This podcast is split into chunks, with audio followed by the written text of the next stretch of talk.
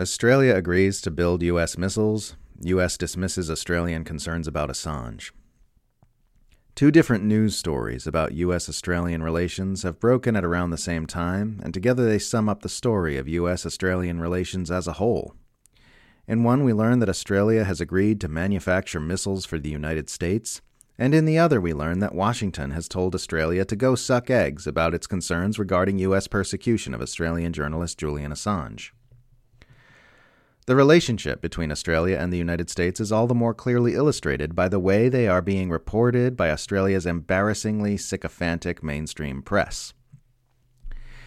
In a Sydney Morning Herald article published Friday titled Hugely Significant Australia to Manufacture and Export Missiles to U.S., the U.S. educated war propagandist Matthew Knott exuberantly reports on the latest developments on Australia's total absorption into the American war machine.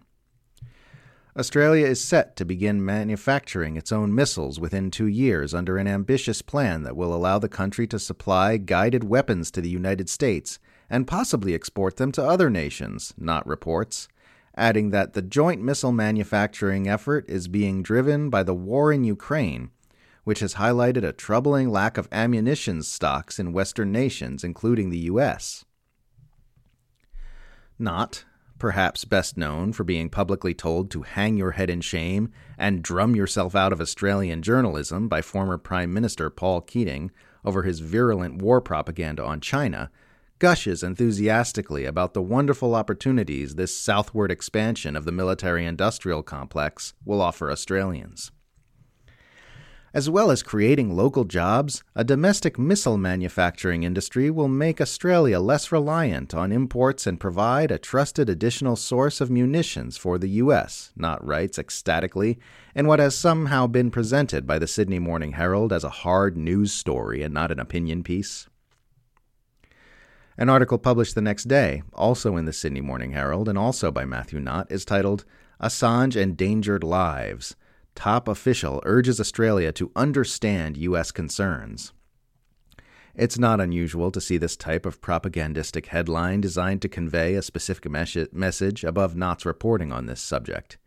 In 2019, he authored a piece which was given the bogus title, A Monster Not a Journalist. Mueller report shows Assange lied about Russian hacking.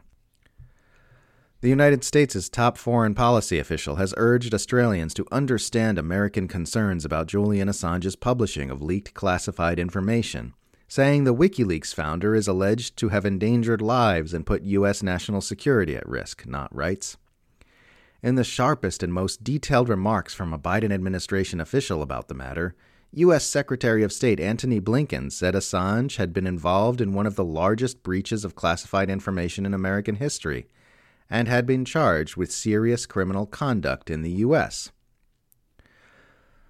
Now, Blinken's remarks came during a press conference for the Australia U.S. Ministerial Consultations Forum on Saturday in response to a question asked by Knott himself.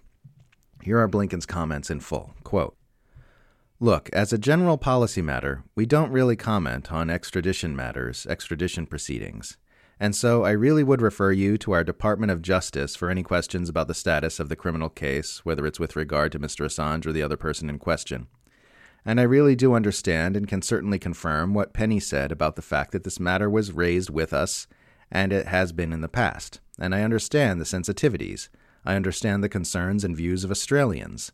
I think it's very important that our friends here understand our concerns about this matter. And what our Department of Justice has already said repeatedly publicly is this Mr. Assange was charged with very serious criminal conduct in the United States in connection with his alleged role in one of the largest compromises of classified information in the history of our country.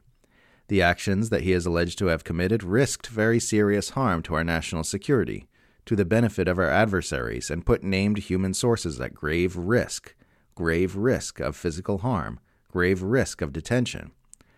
So I say that only because, just as we understand sensitivities here, it's important that our friends understand sensitivities in the United States. End quote. The reason Blinken keeps repeating the word risk here is because the Pentagon already publicly acknowledged in 2013 that nobody was actually harmed by the 2010 Manning leaks that Assange is being charged with publishing. So all U.S. officials can do is make the unfalsifiable assertion that they could possibly have been harmed had things happened completely differently in some hypothetical alternate timeline. In reality, Assange is being persecuted by the United States for no other reason than the crime of good journalism. His reporting exposed U.S. war crimes, and the U.S. wishes to set a legal precedent that allows for anyone who reveals such criminality to be imprisoned in the United States. Not just the whistleblowers who bring forth that information, but publishers who circulate it. This is why even mainstream press outlets and human rights organizations unequivocally oppose his extradition, because it would be a devastating blow to worldwide press freedoms on what is arguably the single most important issue that journalists can possibly report on.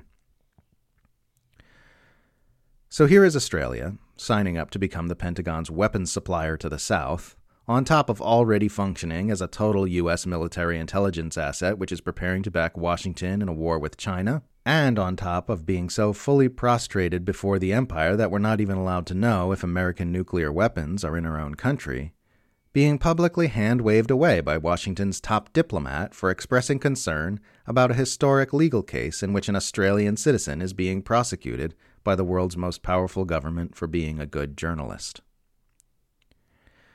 You cannot ask for a clearer illustration of the so called alliance between Australia and the United States. It's easy to see that this is not an equal partnership between two sovereign nations, but a relationship of total domination and subservience.